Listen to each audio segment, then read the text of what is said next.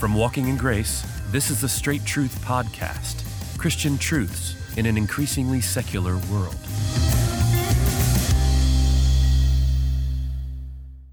Thanks again for joining us for the Straight Truth Podcast. Now, in this podcast, we seek to answer any question you might have about doctrine, faith, practice, or even challenging Bible verses and the like. I'm your host, Josh Philpott, and as always, I'm joined by Pastor Richard Caldwell of Founders Baptist Church. Now, if you have a question you'd like Pastor Richard to answer, then just leave a comment for us below this video, find us on Twitter or Instagram, or even send an email from our website, straighttruth.net.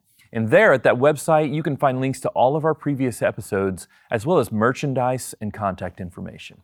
With that, let's get to the question for this episode. Okay, Pastor, our question for this episode has to do with creation. Now, we've addressed creation before in previous episodes, so but, but this question is a little bit different. I think it's a, it's a good one. So uh, the person asks, I find it hard to believe that the universe was created in six days, especially um, based on the evidence presented by some of the best scientists today. And that, that includes, as you know, both Christian and atheist scientists. There's a sort of a spectrum here as to where um, sometimes Christians will fall. Uh, what's your take on this? Um, if it's true that the universe was created in six days, then why did God do that, and including man, creating man um, in a way that disguises the evidence? That's this, this term here, not, not my term, but disguises it to make it look like um, it had taken a billion years, or that everything was created with the appearance of age. Yeah. Uh,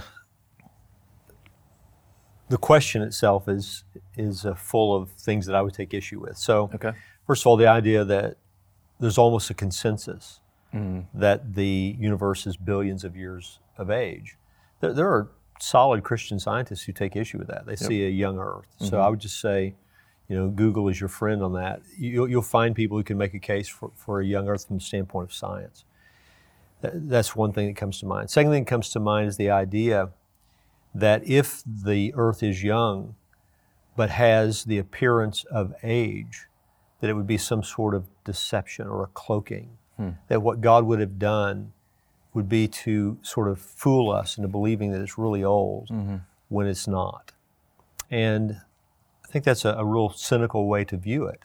The fact is, I do believe the Bible, um, the Bible, the, the earth was created in six days because the Bible says so.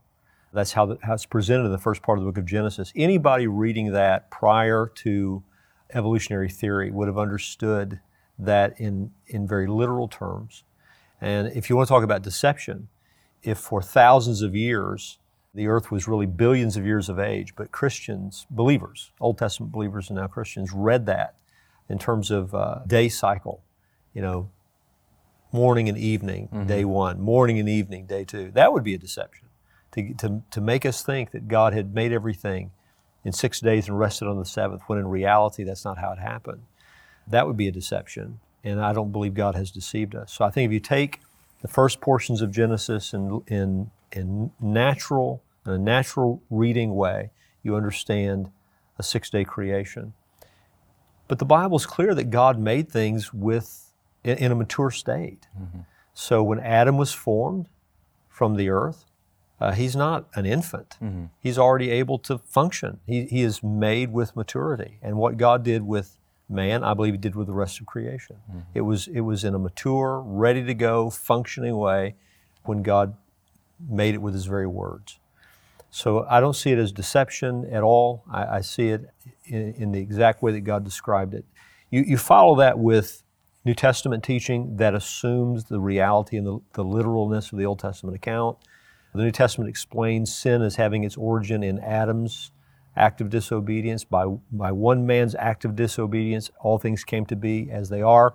Ties that to the Savior's work.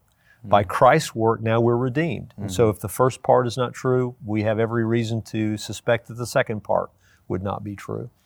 If what the Bible teaches us about it, the creation's origins, is not true, then we have nothing that we can really rest our faith on.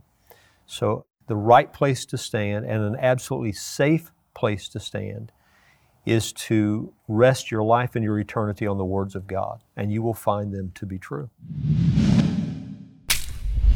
Thanks again for joining us for this episode of the Straight Truth Podcast. Now, we'd love for you to pass this episode around to friends and family, so please like and subscribe to this podcast. You can find it in the podcast app of your choice, but also you can find links to all of our social media channels by going to our website, straighttruth.net. You'll find links to Facebook, YouTube, Twitter, Instagram, and the like. Also, at the website, you can find links to all of Pastor Richard's books and merchandise and contact information. Now, Straight Truth is listener supported. So if you'd like to find out ways to help us to continue to produce this podcast, again, you'll find that at the website, straighttruth.net. Now, Straight Truth is a production of Walking in Grace Ministries, the preaching and teaching ministry of Pastor Richard Caldwell. For more information, go to walkingingrace.org.